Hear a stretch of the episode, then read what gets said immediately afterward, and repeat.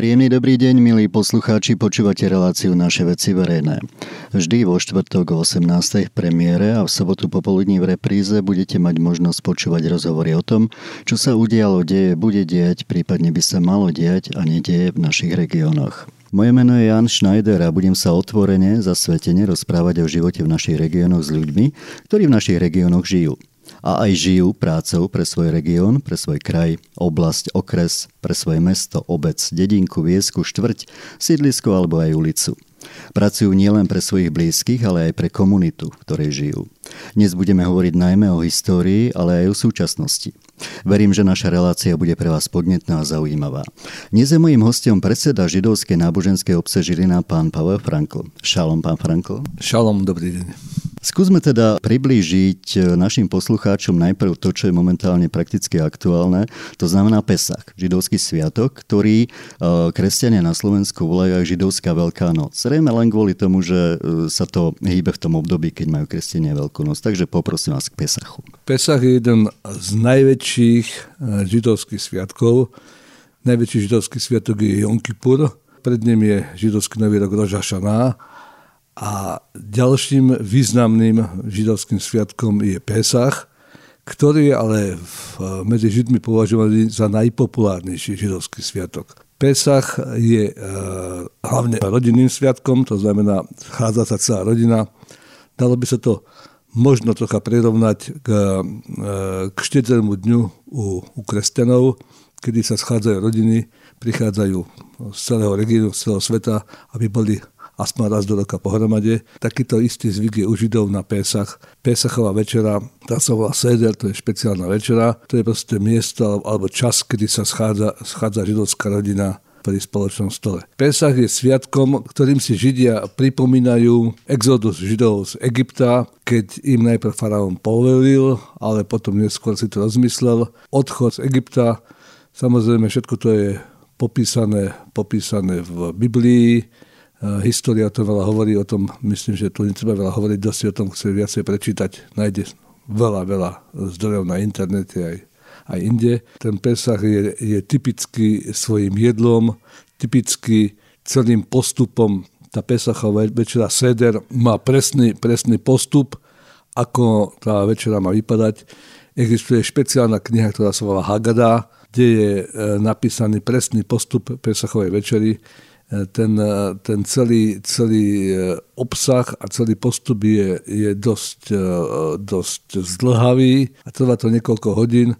U ortodoxnejších židov e, je vlastne táto Pesachová večera rozdelená na, na dve večere, pretože za jeden večer sa to vlastne nedá všetko stihnúť. Spomínali ste, že pri Pesaku, teda pripomienke exodu Židov z Egypta, e, je špeciálny ideálny lístok. Skúsme aspoň, e, nie recepty, samozrejme na to nemáme priestor v našej relácii, ale skúsme povedať našim poslucháčom, e, čo je principiálne v tom ideálnom lístku a prečo to tam je z historického pohľadu. Povedzme, začneme podľa tých chodov, dalo by sa to všelijako popisovať. Je také, také kvázi predjedlo, na ktorom e, sú symbolicky, symbolicky stvárnené udalosti.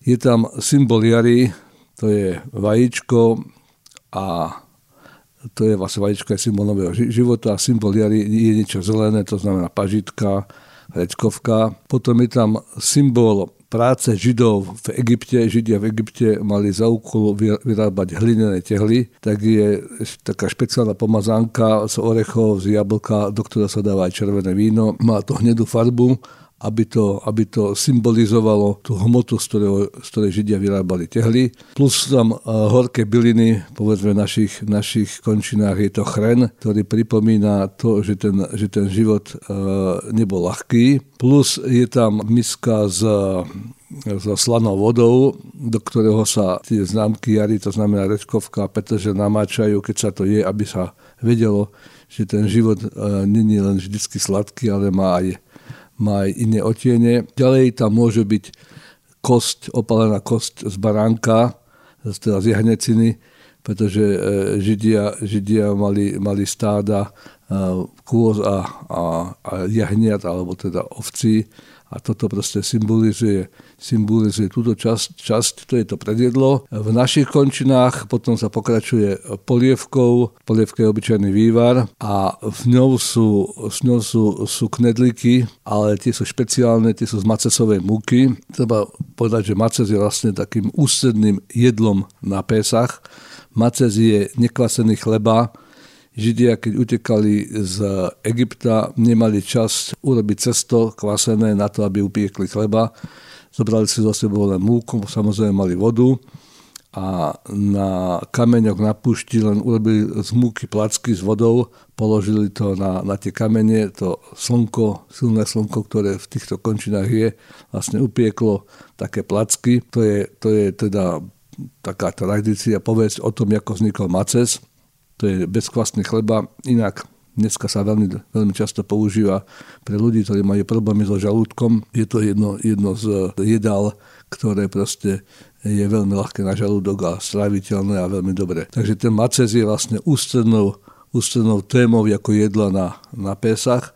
Tak vrátim sa ku tej polievke, to je teda vývar s týmito, s týmito knedlíkmi, plus je tam nejaká zelenina a hlavný chod je meso so zemiakmi a so zeleninou. To meso samozrejme by je najlepšie, keď je, keď je to jahňace meso, ale môže to byť aj ovedzina, môže to byť, môže to byť e, nejaká hydina. Samozrejme, e, víno, hlavne červené víno, má, má v židovstve tradíciu. Víno sa používa piatok večer, keď sa zahajuje e, šabat. A samozrejme, víno má dôležitú úlohu aj pri sviatku Pesach. Pije sa červené víno väčšinou existuje požehnanie nad vínom, vlastne špeciálna modlitba a sú vlastne štyri prípitky vína pri Piesachovej večeri. Ten jeden prípitok by mal mať niečo viac ako, ako jedno deci vína. A je zaujímavé to, že medzi tretím a štvrtým prípitkom môže byť ďalšia konzumácia vín, ktorá sa nepočíta do, to, do tých prípitkov, to znamená, má sa vypiť minimálne teda takmer pol litra vína a maximum není, není povedané. Toľko o aktuálnom židovskom sviatku Pesach a aj stolovaní pri Pesachu, ktoré má mm, svoju históriu. Po pesničke pohovoríme s predsedom Žilinskej židovskej náboženskej obce Pavlom Franklom aj o histórii židovstva a o pôsobení židov v našom regióne, najmä teda v Žiline a Martine. Milí posluchači, počúvate stále reláciu Naše veci verejné a dnes s predsedom Žilinskej židovskej náboženskej obce pánom Pavlom Franklom hovorili sme doteraz o aktuálnom sviatku Pesach a pohovoríme aj o histórii pôsobenia židov v našich regiónoch. Začneme v Žiline. Pán Frankl, historický fakt je, že v Žiline začali Židia aktívne pôsobiť a žiť až začiatkom 19. storočia. Z pohľadu histórie je to pomerne nedávna minulosť. Prečo je to takto? V roku 2009 sme vydali knihu Židia v Žiline táto kniha na viac ako 500 stranách popisuje históriu Židov v mojom rodnom meste. Nedopátrali sme sa presne, prečo tomu tak je. Vieme o tom, že Žilina prijala najprv krupinské právo, to, to vychádzalo z Magdeburského práva. Zistili sme, že jedno z uznesení Mestského zastupiteľstva v Žiline povolovalo len dvom židovským rodinám žiť v meste Žilina. Treba povedať, že Židia v tom čase, hovorím o období konca 18. storočia, už na území Slovenska v niektorých mestách mohli žiť, ale mali zakázané žiť v banských mestách. Žilina, ako je známe, nebola banským mestom, ale prijala takýto úzus a povolila len dvom židovským rodinám žiť v meste. Boli to Vixovci a Hišpanielovci. Ich potomkom bol veľmi známy doktor Hugo Španiel. To bolo koncom 18. začiatkom 19. storočia. Potom e, postupne, ako sa, ako sa pomery uvoľňovali, aj Židia mohli žiť v meste. Predtým začiatkom toho, toho 19. storočia do mesta mohli prichádzať cez deň za obchodom, ale po sumraku museli mesto opustiť a veľa židovských rodín žilo v okolí mesta. Napríklad vo Varine bolo 16 židovských rodín, žili nejak, som hovoril dve, žili vtedy v Ilove, to je dnes, dneska súčasť Lietavskej Lučky a v mnohých ďalších obciach v okolí Žiliny. Začiatkom toho 19. storočia po prijatí aj tej legislatívy, ktorá prakticky uvoľnila životné fungovanie Židov, tak by som to nazval na území vtedajšej monarchie, začali Židia aktívne pôsobiť a žiť aj v meste Žilina. Už to nebolo tak, že dve rodiny. Aký to malo vývoj, lebo však momentálne máme v Žiline dve synagógy, starú a novú. Tá židovská obec až do čias holokaustu prakticky prekvitala. Je to tak? Tie pomery sa uvoľňovali, hlavne Jozef II, syn Márie Terezie, vydal niekoľko zákonov, ktoré Židom proste umožnili E, slobodnejší a voľnejší život. Mali povinnosť zakladať si vlastné matriky, e, mali povinnosť prijímať, prijímať občianské mená, hlavne nemecké mená, preto majú Židia väčšinou v týchto končinách nemecké mená. Mohli si zakladať židovské obce, mohli si zakladať židovské školy a tak ďalej a tak ďalej. Hovorím, tá situácia sa postupne uvoľňovala. Taký prvý veľký zlom nastal v roku 1848, bol to revolučný rok a v roku 1863 dostali Židia plné občianské práva na území monarchie. Židia začali do Žiliny prichádzať, jak som povedal, vo väčšej miery v tom začiatku 19. storočia. Židovská náboženská obec v Žiline sa etablovala okolo roku 1850, presný dátum nevieme ale už v roku 1852 bol v Žiline e, židovský cintorín, ktorý to bolo na úplne na okraji mesta, samozrejme dnes to už nie je okraj mesta. A postupne e, vznikala obec, e, bola postavená prvá drevená synagóga, prvá židovská škola, súkromná a hlavne rozvojom mesta, hlavne tým, že Žilina sa stala veľmi významným dopravným úzlom, vlastne jedinou železničnou križovatkou na Slovensku. Bohumínsko-Košická železnica a potom Bohumínsko-Bratislavská. Žiline bol ten úzol železničný. Tak e, mesto išlo veľmi, veľmi ekonomicky hore. Keď zoberiete polovičku 19. storočia, počet obyvateľov Žiliny bol okolo 2500. Mesta ako Ružomberok, dnešná partizánska Lubča, vtedy, vtedy Lubča alebo nemecká Lubča, to boli mestá väčšie ako Žilina, čo do počtu obyvateľstva. Žilina v tomto období nemala ani, ani štatút mesta, bola to, mala štatút veľkej obce. Ale práve tým, tým rozvojom priemyslu, rozvojom dopravy Žilina získala významné postavenie a dnes to už uznávajú e, a rešpektujú všetci historici a všetci tí, ktorí sa touto dobou zaoberajú, že veľmi významný podiel na rozvoji mesta v tomto období mali práve židovskí obchodníci, židovskí obyvateľia, ktorí do mesta prichádzali. Ku koncu 19. storočia nastalo určité rozdelenie židovských komunít v Rakúsku-Uhorsku.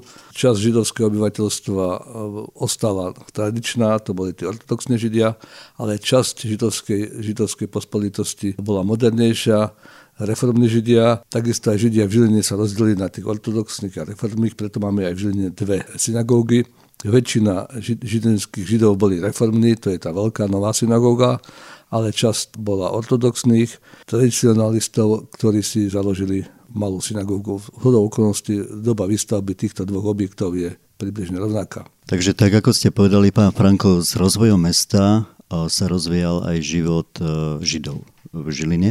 S tým, že aby sme to trošičku ujasnili historicky, tak nebol to len taký ten život e, židovskej náboženskej obce náboženský, ale aj spoločenský, kultúrny, ale aj športový.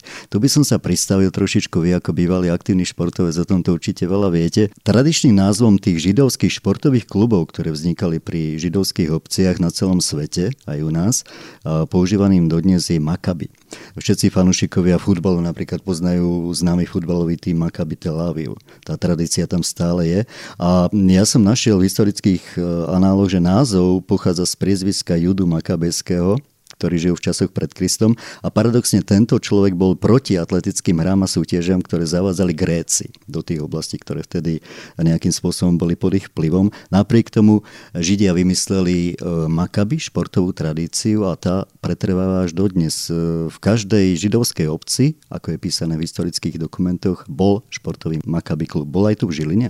Juda Makabejský bol proti, proti športovaniu, pretože športové, to v úvodzovkách chcel povedať. Makabejské povstanie, to je povstanie, kedy povstali Židia a Makabejci proti e, gréckému vplyvu v vtedajšej Judei, pretože časť obyvateľstva začala prijímať grécky štýl života, príjmať greckých bohov, proste ten celý ten život sa nejako otáča okolo greckej kultúry, čo samozrejme tým tradičným obyvateľom alebo tým, ktorí uznávali tradičné zásady, nevyhovovalo. Takže potom e, vzniklo makabejské povstanie, ktoré bolo úspešné napriek obrovskej presile Grékov. To vlastne boli skôr Macedonci po Aleksandrovi Veľkom, ktorý túto oblasť predtým dobil. To povstanie bolo úspešné a vlastne od tohto povstania sa a na oslovu tohto povstania sa, sa aj odvíja a pripomína sviatok Chanuka, to je sviatok svetel, ktorý Židia trávia alebo oslavujú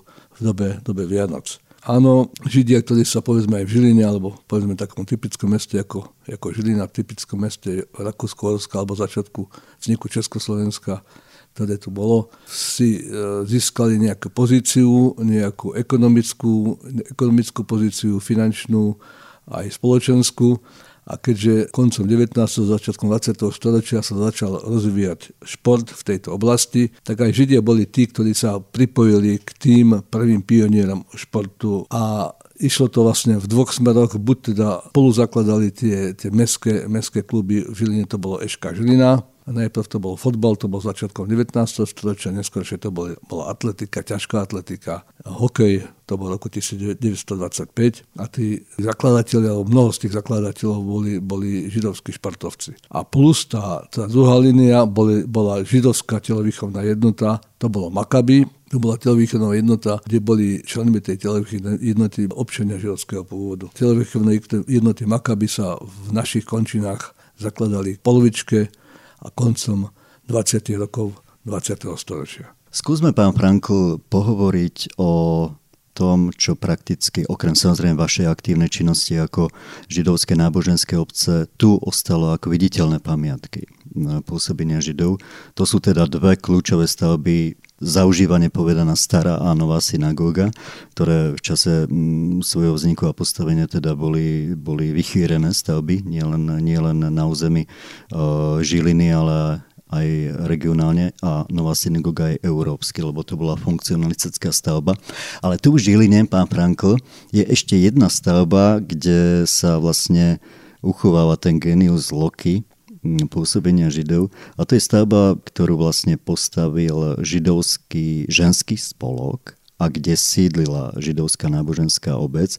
Ale v tejto stavbe sa udiala jedna významná vec, ktorá hýbala, hýbala dejinami, pretože tam sa ocitli dva utečenci zo Svenčimu, ktorí napísali jeden významný dokument. Skúsme o tomto trošku pohovoriť. Židovská obec vlastnila v čase svojho najväčšieho rozkvetu to znamená koncom 30. rokov 20. storočia, kedy v Žiline žilo asi 18 600 obyvateľov a z toho bolo takmer 3000 židov, tá židovská obec vlastne v Žiline 5 objektov. Vy ste o tých dvoch synagógach, synagógach z ktorých sa tá hlavne tá nová, tá veľká, neologická, bola veľmi, veľmi známou stavbou. Okrem toho no, v tom čase bola postavená veľká obradná sieť na židovskom cintoríne a ženský židovský spolok pri židovskej náboženskej obci postavil židovský starobinec. To bolo tiež koncom 30. rokov 20. storočia.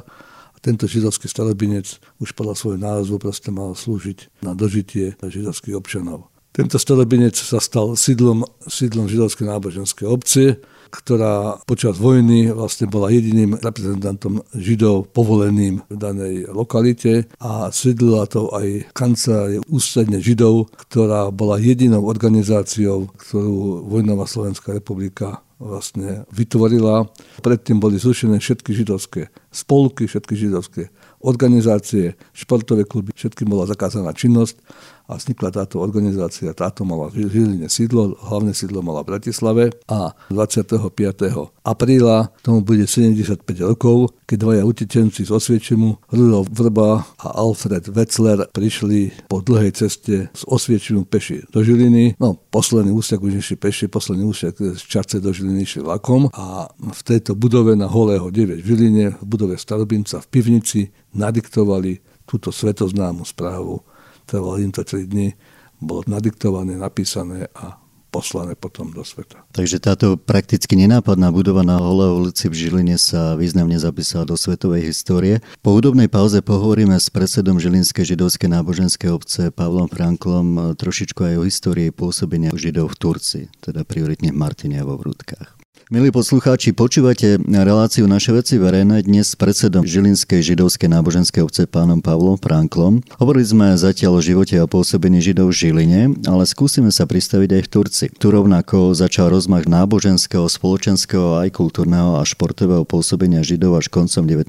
storočia z tých historicko aj zákonných dôvodov. No a ten rozmach Martine a Vorudka bol taký, že boli postavené synagógy, školy a členovia židovskej náboženskej obce a významní činovníci činovníci sa spolupodielali aj na rozvoji slovenského národného a kultúrneho života, čo je veľmi zaujímavý fakt. Keď hovoríme o Turci, teda o, konkrétne o Vrtkách, Martine, tak tá situácia bola veľmi, veľmi podobná tej situácii v Žiline. Nebol dôvod, aby bola iná. Tu snáď treba spomenúť, že v Martine sa, sa mnohí židovskí činovníci zaslúžili o, o rozvoj mesta. Napríklad župný lekár doktor Jakub Hás spolu s ďalšími príslušníkmi židovskej komunity bol zakladajúcim členom Matise Slovenskej a jedným z patronov Slovenského gymnázia.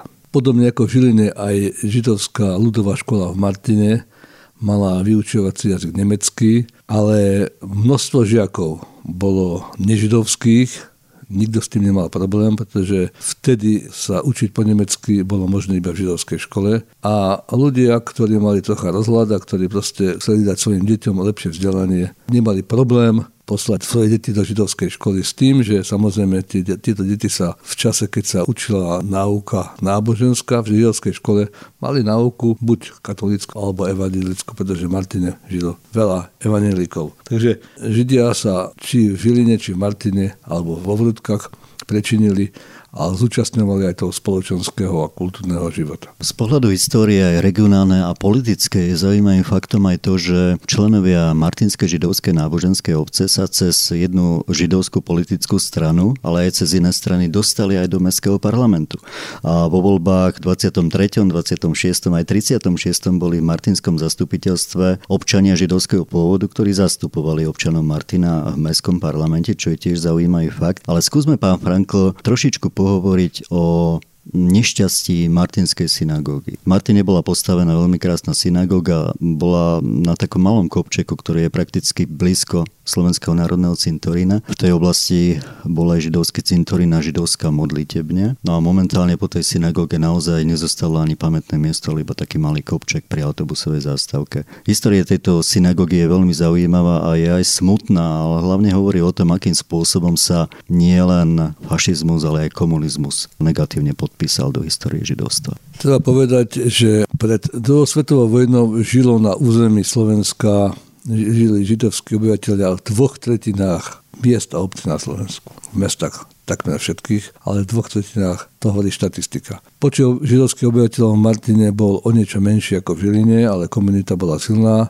ale nebola natoľko silná, aby, aby po vojne natrval obnovil svoju činnosť. Konkrétne v Žiline, jak som hovoril, bolo 3000 židov pred vojnou, po vojne sa vrátilo okolo 650 až 700 ľudí. Mnohí z nich emigrovali hneď po vojne, Ďalšia veľká vlna emigrácie bola v roku 48-49 a potom v Žiline ostalo žiť 150 Židov, ktorí ešte boli dosilní na to a dosť početní na to, aby, aby tá židovská obec predsávala do dnešných dôb, do dnešných časov. Martin toto šťastie nemal, počet Židov Martine bol nižší, tým pádom sa podstatne menej ľudí zachránilo a po emigrácii v roku 48-49 ostala Martine iba, iba hrstka židovských obyvateľov a podobne ako vo Vrútkach podobne ako v Ružomberku, podobne ako v Liptovskom Mikuláši, hovoríme na našom regióne, židovská obec zanikla. V Martine boli dva židovské cintoríny, bola tam pekná synagóga, tá bola opustená a ľudí, ktorí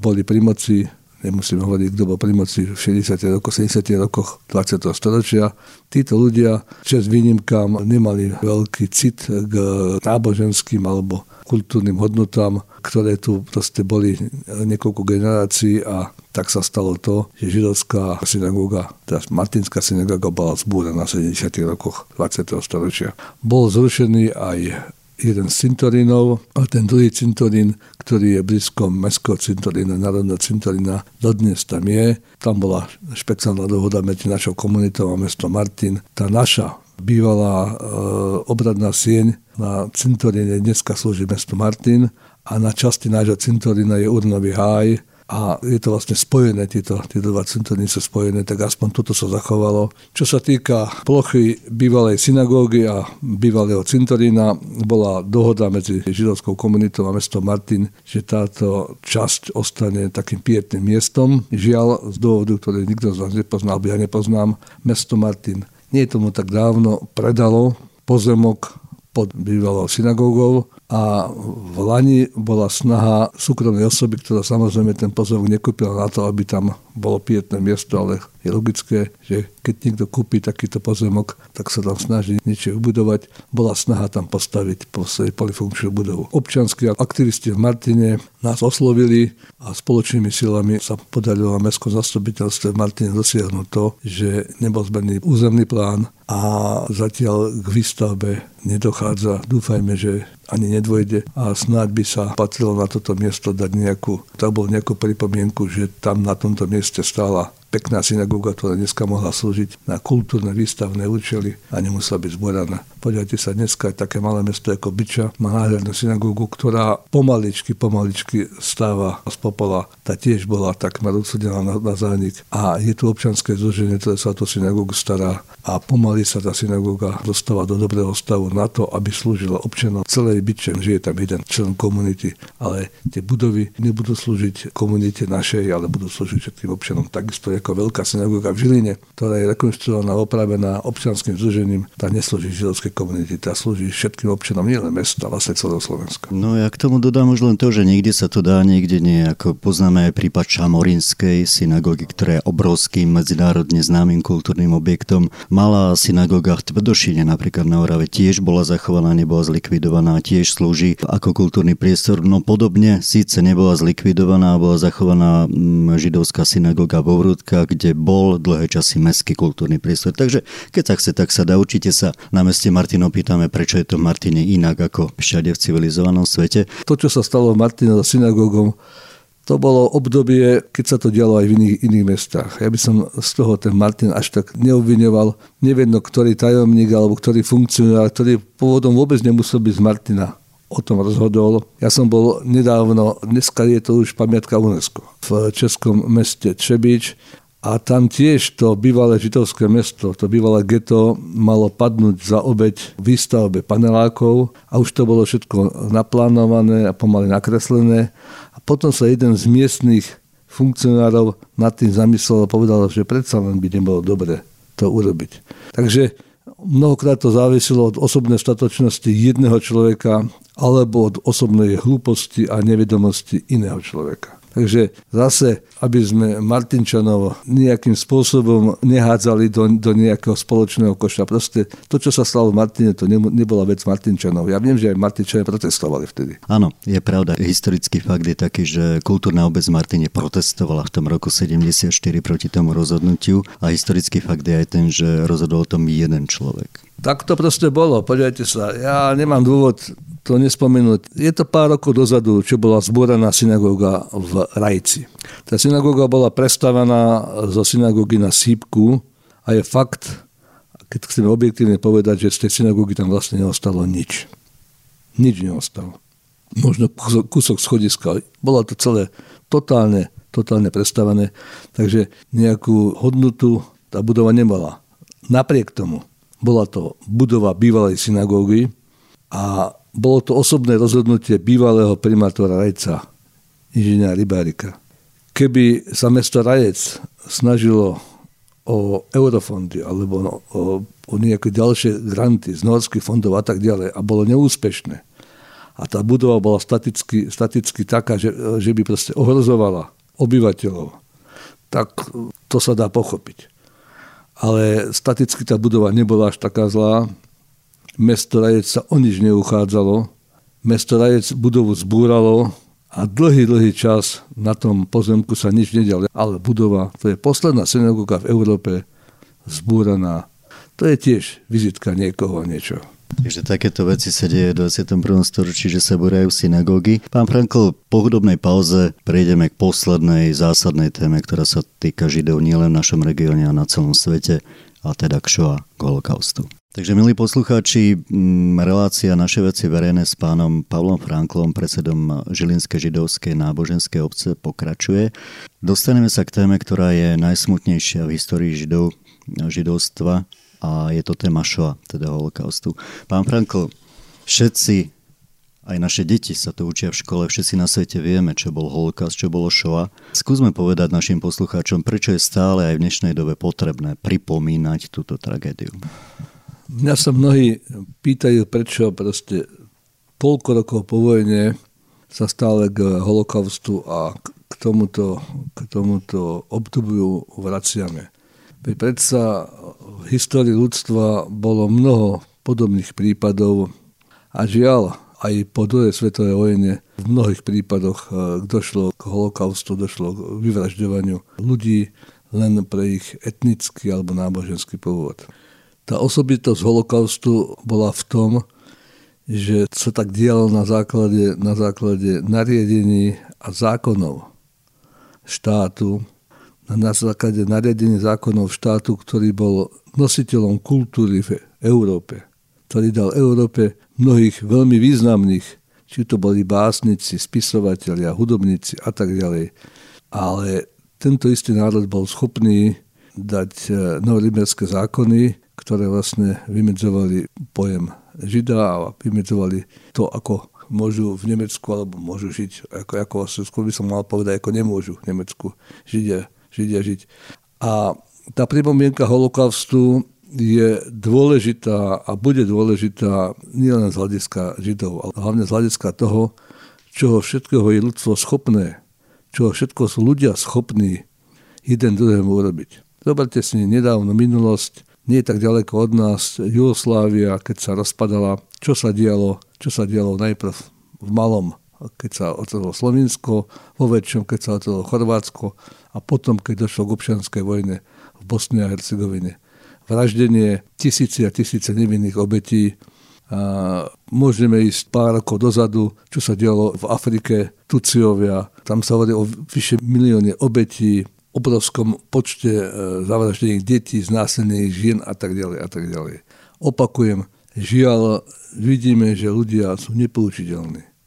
A holokaust slúži ako také memento, ako taký príklad toho, aby si ľudia uvedomili, čo všetko je človek človeku schopný urobiť z hľadiska len pre nejakú ideológiu, len preto, že niekto niekoho z niečoho obviní a ten, ten obvinený má minimálnu šancu sa brániť, minimálnu šancu alebo žiadnu šancu proste sa obhajovať. Takže preto, preto je dôležité stále o tom hovoriť a stále pripomínať. Osviečím je od Žiliny menej ako 150 km.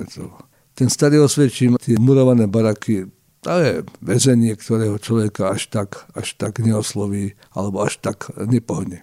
Ale tie drevené baraky, podobné maštaliam, v Novom Osvedčení, v Birkenau, v Žezinkách. To, keď tam človek vojde, tak to už, to už, je, to už je iné kafe. To je čase hrozné. Takže, milí poslucháči, týmto apelom, vyznaním a možno aj mementom ukončíme dnešnú reláciu naše veci verejné. Bolo mi cťou rozprávať sa s pánom predsedom Židovskej náboženskej obce, pánom Franklom. Srdečná vďaka teda, pán Frankl. Ja tiež ďakujem Radio Rebeka za možnosť vyjadrenia sa, za to, že ma oslovili a e, verím, že, že som vám interpretoval názory, s ktorými sa viete stotožniť alebo, alebo si viete trocha rozšíriť svoj, svoj obzor. V každom prípade, pán Frankl, ešte raz strečná vďaka a milí poslucháči vám tiež, tak ako pánu Franklovi, želáme veľa šťastia, nech sa vám darí a nemáte dobrý život. Ďakujem pekne.